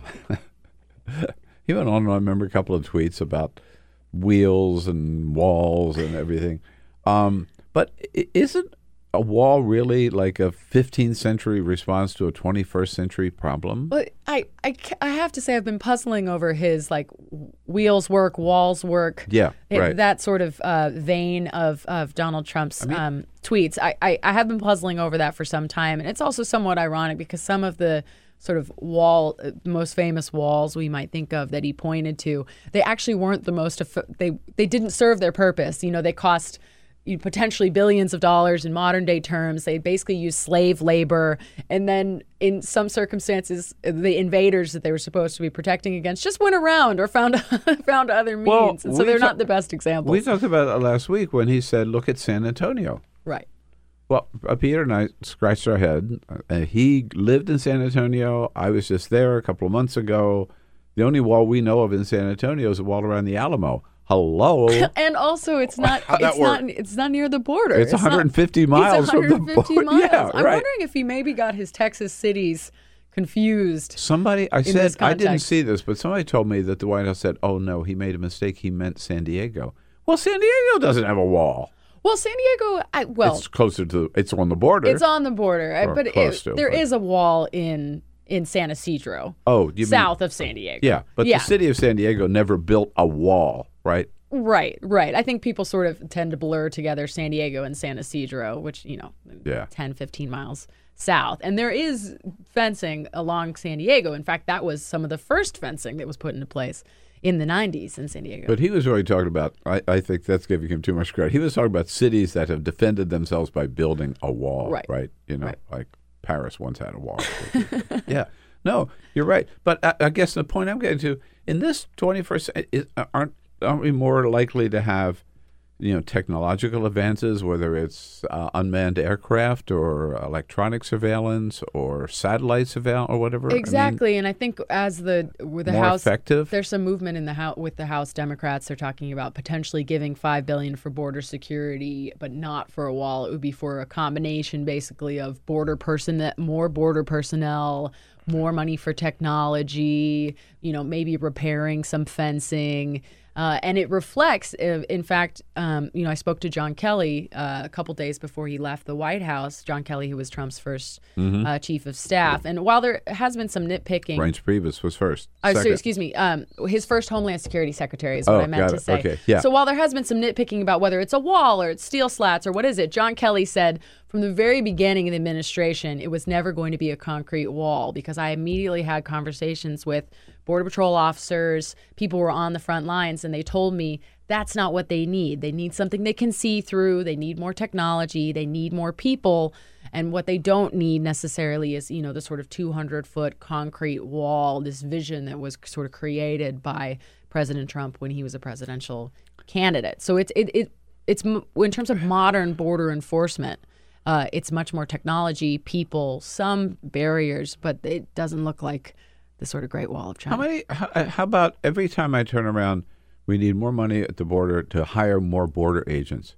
I mean, what's the ratio now? Is it like one agent per immi- immigrant? I really mean, interesting you mentioned this because I actually have a story coming out on this tomorrow. But All right. if you remember the January here first. so two years ago tomorrow, Donald Trump issues two executive orders saying we're going to hire five thousand additional border patrol agents. We're going to hire ten thousand additional immigrations and custom enforcement officers.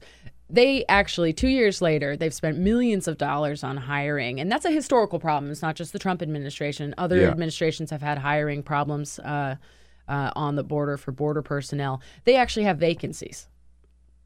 They can't fill the, the mandated Really? positions that they've got. So you might be hearing a lot about how we need more at the border. We need Right, more at the yeah. border, but there are actually there are thousands of openings. These- they can't fill those jobs. these are just people that. By the way, are they furloughed? Yes, and that's also the ironic thing. We're in the middle of a uh, what are we at day 34, 34 I think. today. 34 in a shutdown Yeah. over border security. Meanwhile, Customs and Border Protection, Border Patrol officers, immigration judges, and the Coast Guard, which obviously interdicts on the water, but also has been tasked to the border to help Yeah, Border right. Patrol. None of them are getting paid and haven't been since the beginning. So when you have the photo of Donald Trump saluting with uh, the Border Patrol, uh, the Customs and Border Protection helicopter de- when he went to Oh, Texas, right, right. he's standing next to two guys. yeah. yeah. Those guys weren't getting paid. Oh, Unbelievable. Um, so back to your story about the vacancies. Is this because these jobs are just? I mean, it's too hot, or too, and and the, the, there's too much pressure, too much tension, or There's a bunch what? of different reasons. Um, the, particularly for Border Patrol, for example, they're often working in very remote areas. Yeah. They're some of the lowest paid workers in the federal in the federal government. Uh, if you look at sort of rankings of federal agencies, their morale is one of the lowest. Um, and then also, there's a very high, they're considered to be one of the most susceptible of any federal personnel for corruption because the, of these morale issues, low pay, they're in the middle of nowhere. Uh, and then also, you know, uh, they're working on the border. So there have been many circumstances in which cartels have essentially paid off Border Patrol agents to look the other way while What something comes through. yeah. But they also have an extremely strict hiring process. It's a 12 step process. Uh, they fail the polygraph at rates uh, higher than any other federal law enforcement. Um, and so there have there have been obstacles for a long time with Border Patrol hiring, and particularly Border Patrol retention. But last time they tried to loosen the hiring requirements, sort of in the Bush era, uh, in order to uh, do a sort of hiring surge that wouldn't have even have been as big as the one that Trump is mandating. Uh, they had a lot of they had a, a huge spike in corruption issues, use of deadly use of force issues, and other use of force issues. Hmm. So people are very hesitant when we talk about a hiring surge for Border Patrol. You have to be really careful at the same time as there are all these things in play.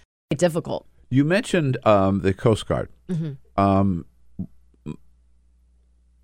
they play a vital role in stopping drugs from coming into the country, right? Absolutely, and then and also in in migration, if you want to look at if what the what the shutdown is supposed to be over. I mean, I get a Right. release from the Coast Guard every day talking about we've interdicted, you know, we've interdicted this many interdicted, excuse me, this many people, uh, you know, this many migrants, this many migrants on on the sea, but on the sea, coming but they in- stop both, you know, they stop drugs, they stop illegal immigration, they play a huge role in this, uh, and are particularly impacted by the by the shutdown. Uh, I, wanted to mention that because I'm sure you saw Carol Karen uh, Tumulty in the Washington Post yesterday had an excellent column about the Coast Guard not only under first, first of all not getting paid, um, and they've got some forty-one thousand, I think, Coast Guard members and eight thousand or so employee uh, civilians that work with them, uh, and they're uh, in a large part operating with, and they're still working and not getting paid. Only branch of the military that's not.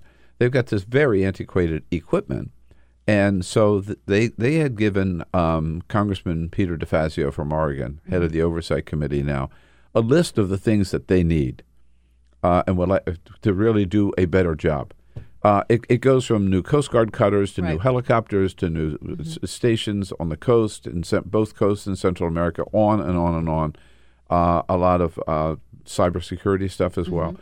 And the total for everything that they say would get, enable them to do the perfect job, which Donald Trump wants them to do to stop the flow of drugs and people, mm-hmm. total cost would be $2.7 billion which is all of that, right, for basically a half of what Donald Trump is asking for the first installment of his wall. I think that's why we see that even conservative critics are concerned that so much oxygen has been sucked up by the 5.7 billion for the wall Yeah. that other things that they want for border security or to curb immig- or to curb immig- you know uh, illegal work. immigration Yeah. other things that they want they're concerned that they're not going to get it because they've essentially fall fallen victim to this red line over the 5.7 billion for the wall By the way, what would the wall cost?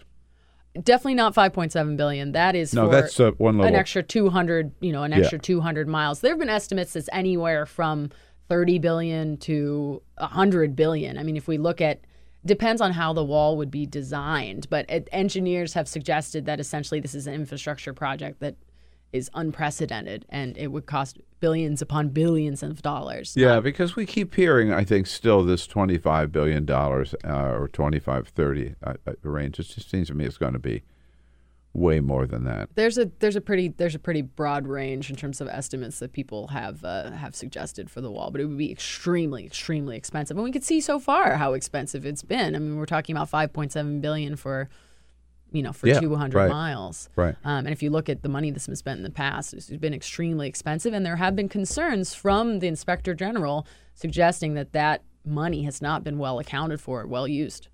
You know what I think would be fun, and I talked a little bit about this yesterday on uh, NPR's Here and Now.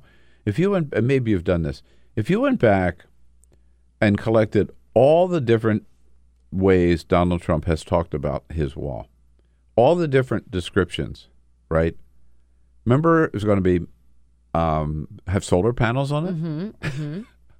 Uh, I, I don't know. These, and it was definitely going to be a big concrete wall Yep, big, beautiful.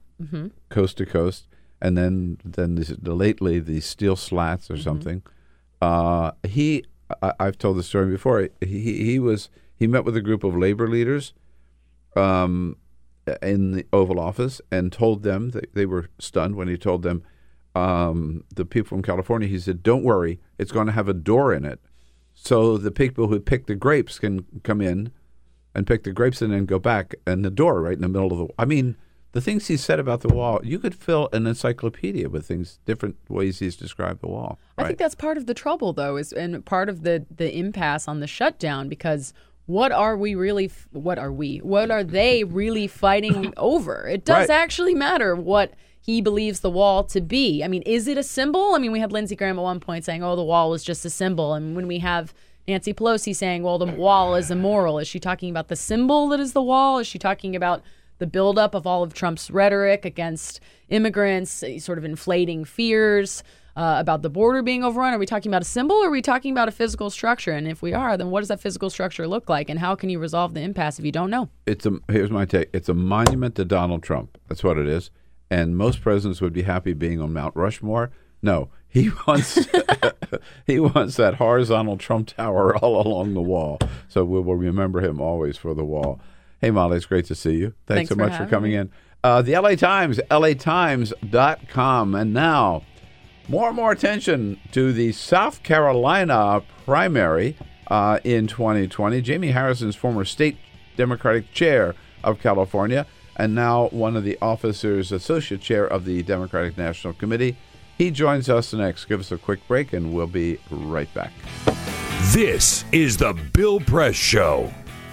Here we go, wrapping up here on the Thursday, January 24. Hello, everybody. Great to see you today. It is the Bill Press Show. We are live from Washington, D.C., our nation's capital.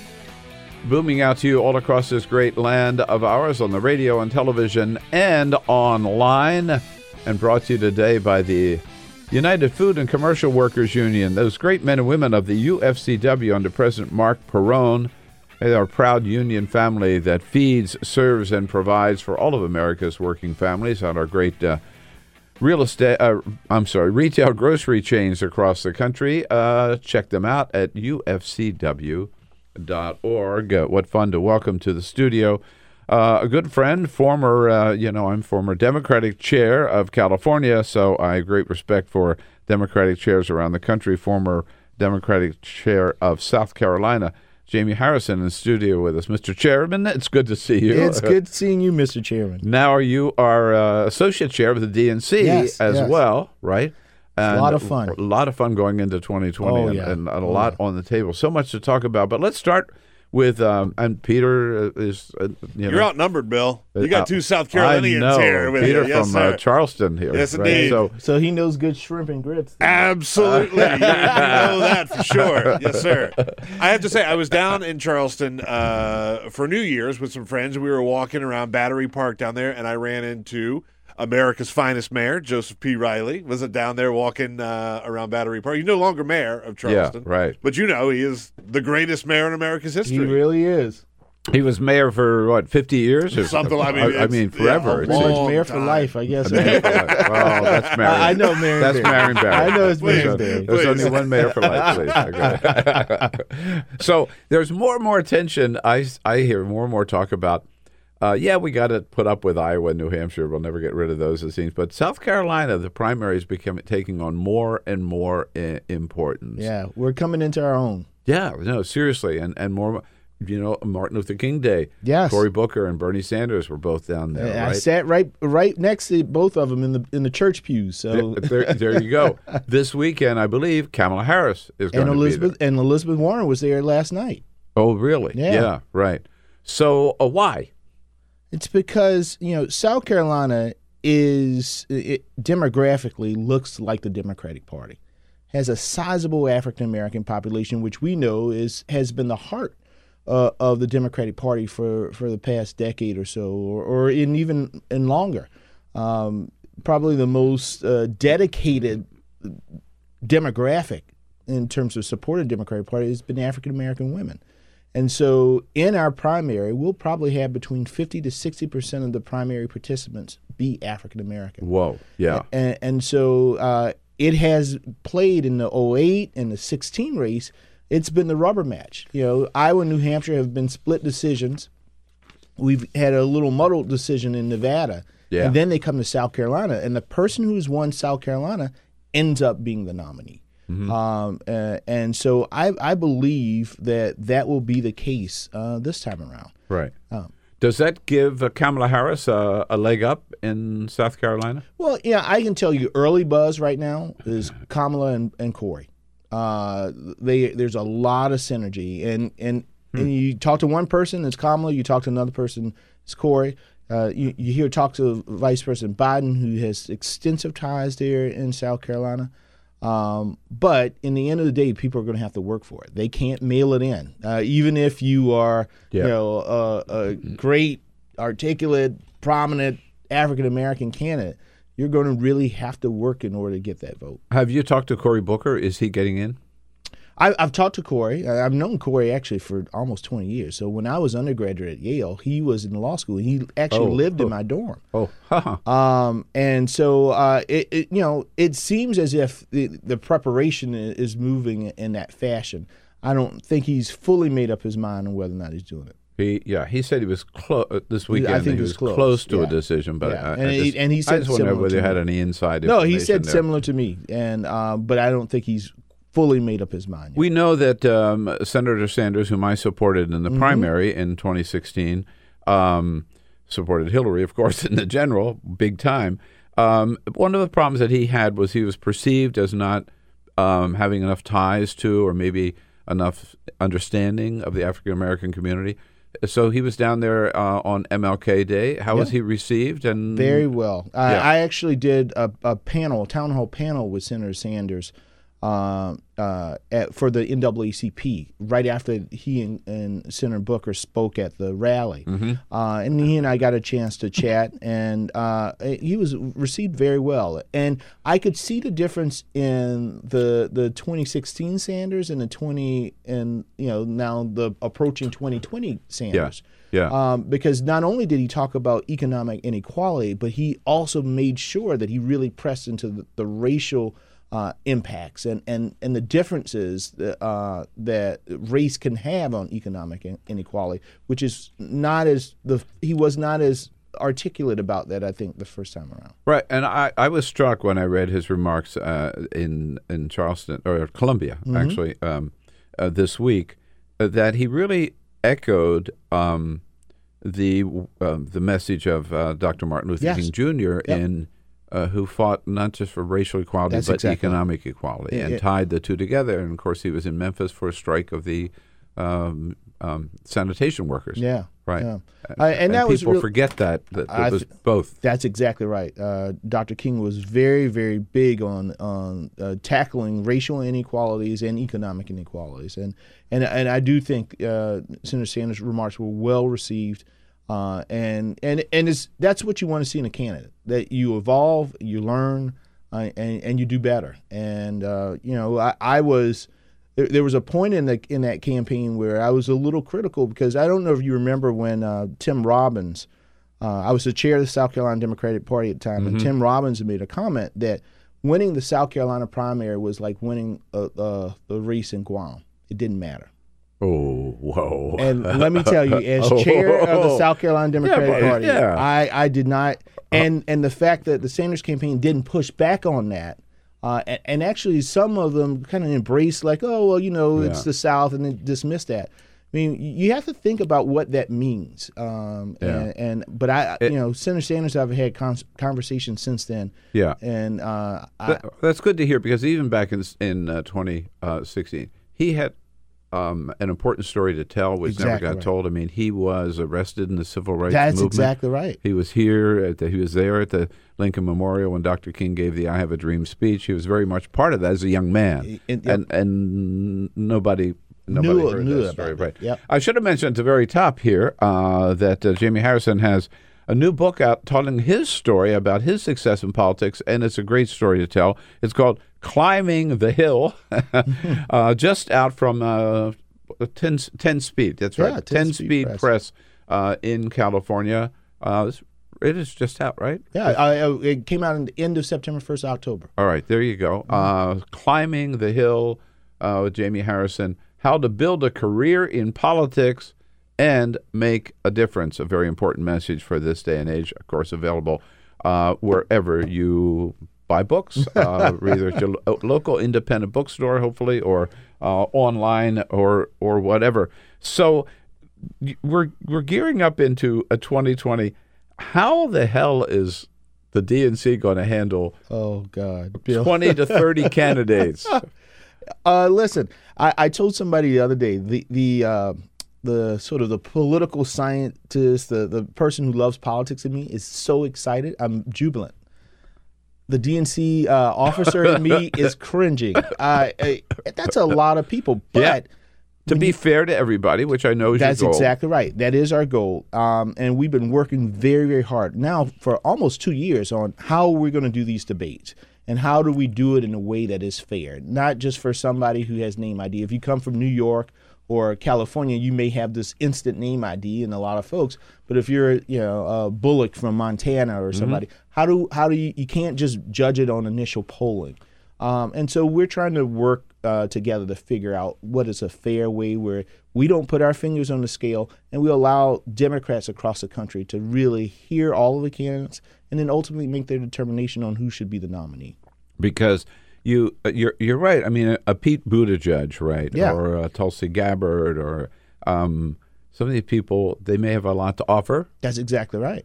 Um, we don't know them as well. Uh, you know, a lot of people don't really know Kamala Harris that, Yeah. that well. I mean, Yeah. they've seen her in the Senate Judiciary Committee hearings, right? Yeah. Whereas a Joe Biden or Bernie Sanders start and Instant Elizabeth name Warren sort of start with Exactly instant.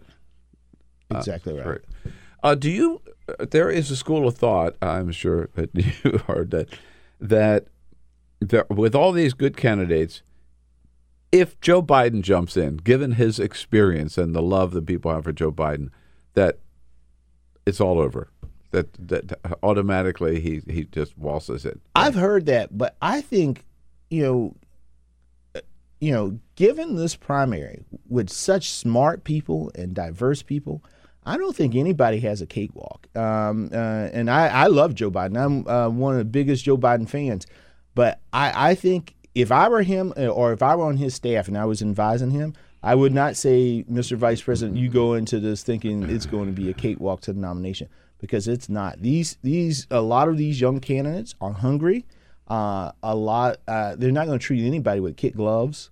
Um, so for Vice President Biden or Bernie Sanders or for anybody, uh, just expect that you you know you roll up your sleeves and get ready for a fight because you know people think this is open an open nomination uh, and it is an open nomination and and you're gonna in the end of, of the day you're gonna have to work for it. You know, I think there was a lot of uh, uh, misunderstanding by Democrats in 2016 because part of the primary is to address some of the problems that you have as a candidate, right?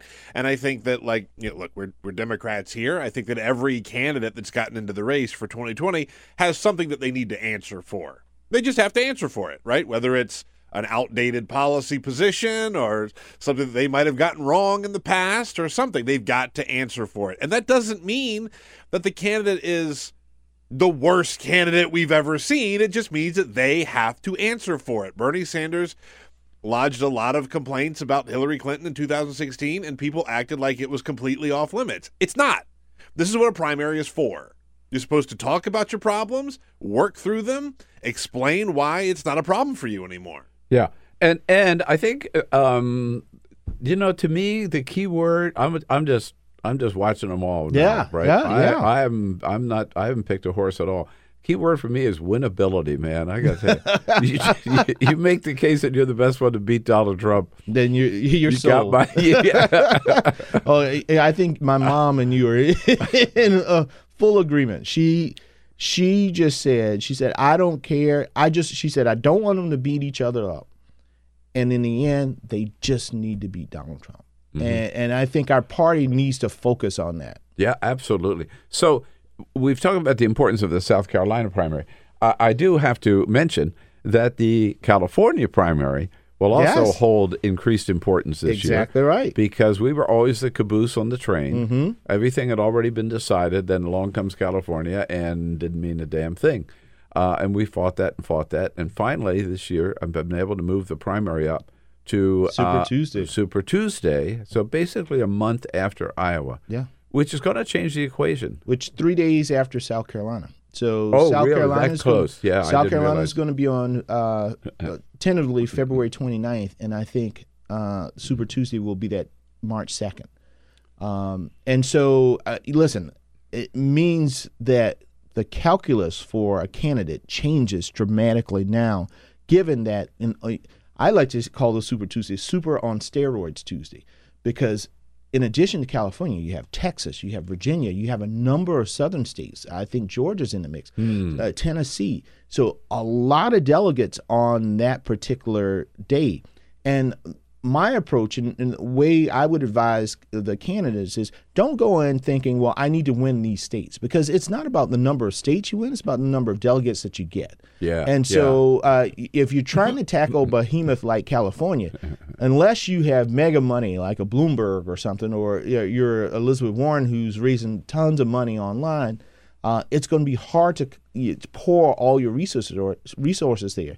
So take a, an approach where you figure out what the few congressional districts that you want in California. You focus on those congressional districts like a small state, and that's your goal. How many delegates would I get out of those congressional districts? And then at the end of the day, you want to be the person that when they tally up the delegates for a Super Tuesday, you're in the lead or you're in second place. Uh, that that has to be the strategy rather than oh God, I need to win this state and I need to win that state. Right. Are you worried? I hear this uh, all the time from friends of mine. Of course, Democrats worry. I mean, they're always worried. Yeah, we are a worrying God, it party. just drives me crazy. Um, that Democrats are worried that the party's going to go too far to the left and lose the heartland and lose, uh, you know, the uh, the, the opportunity. I, I, see, I, I don't think about the world in a sort of the left right type thing. I think about genuineness. Uh, in the end of the day, if we have a candidate that is genuine, that really resonates with people, even because I've seen this, and and and you sort of see this in, in how our presidential elections have, have panned out. That that folks that people can uh, relate to on just a, a, an emotional level uh, are the folks that end up winning.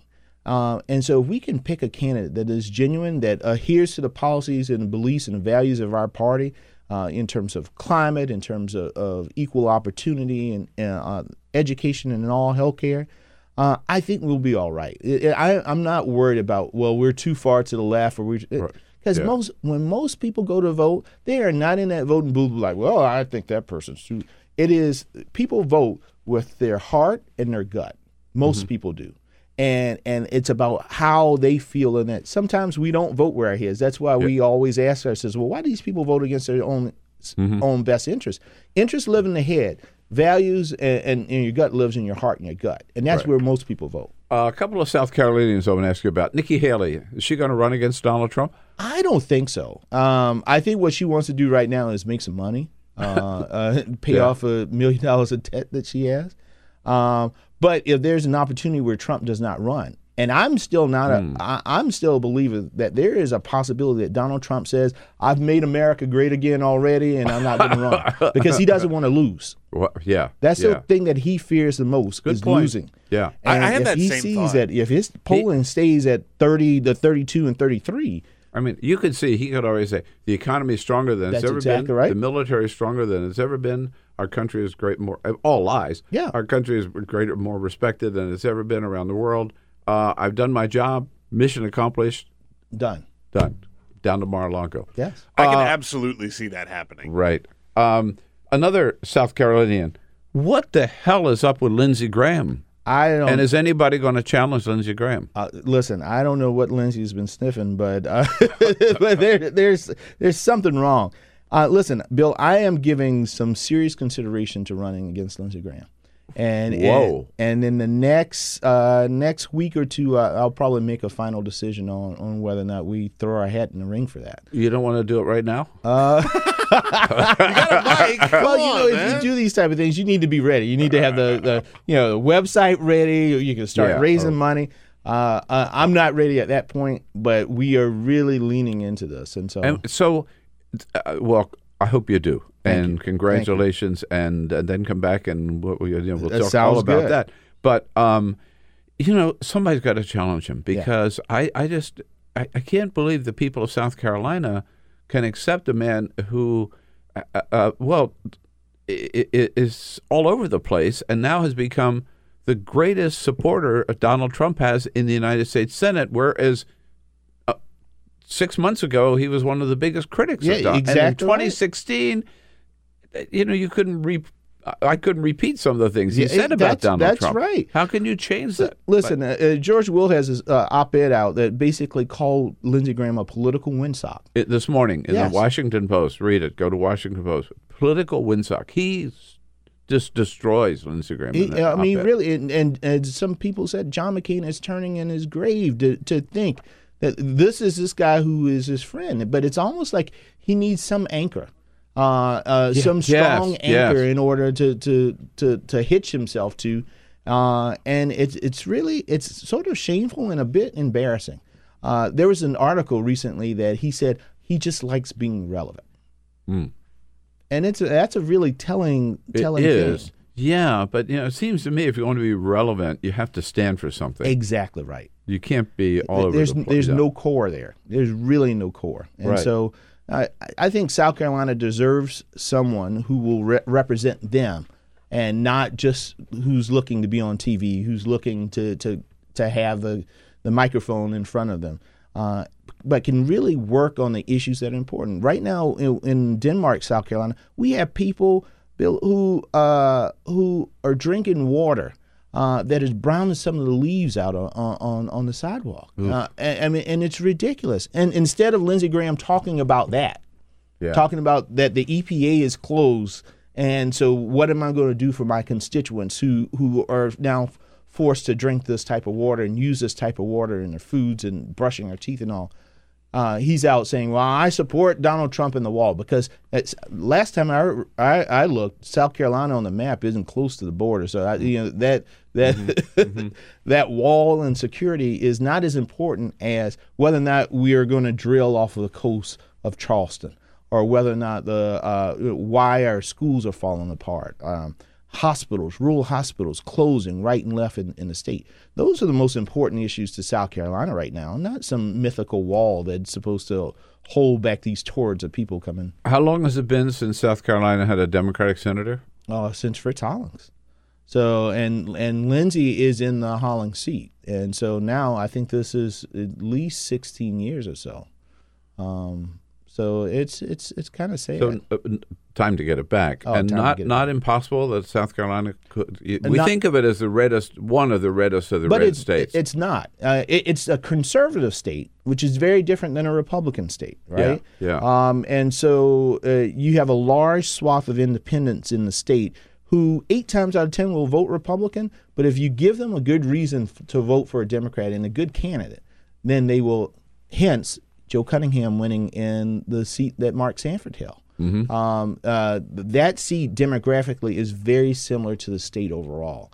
And so, uh, you know, if you can appeal and be smart, and right now, Lindsey, with his performance in the Kavanaugh uh, hearings and and his past performance, just uh, closely tying himself to Donald Trump, a lot of independents are souring on Lindsey Graham when they have been uh, his anchor in terms of keeping him uh, here in Washington. Well, one advantage you'll have is that uh, you know you may not see too much of him on the campaign trail because he'll be busy playing golf with Donald Trump. No, that's exactly right. Yeah, that's exactly right. He he's he's something. He, the other day, the NAACP were in front of the Judiciary Committee, and he said, "Oh, well, yeah. Did, you see that? Why do I have a, tell the tw- story. a twenty-two per, he, Yes. twenty-two percent rating with with the NAACP? He made the whole hearing about, About him, him. and Yes. why he didn't have a better rating from the NAACP. Yes. Right. Well, well, and I basically tweeted in response, well, maybe you shouldn't campaign with someone, woman who said that she wants to be at the front row of a lynching. I mean, you represent a state with 30% African Americans. Maybe you should stop voting for judges who want to suppress the black vote. Uh, uh, or maybe you should stand up when bigots uh, basically say things that are, racist. Mm-hmm. Those type of things will help your rating. Uh, right. How can people? How can people get in touch with you? Follow you and Follow keep- me on Twitter at Harrison Jaime, uh, which is on Twitter. Okay. Uh, At Harrison Jaime, J A I M E. Yeah, right? like Jaime. All right. and the book again is Climbing the Hill. Uh, Associate Chair of the DNC, former uh, State Chair of Democratic Chair of South Carolina, and who knows, maybe Senate candidate from South Carolina. Hope Maybe. so. Thanks, Jaime. Thanks Thank for coming Bill. in. Have a great Thursday, folks. Peter's here tomorrow, so don't miss it. This is the Bill Press Show.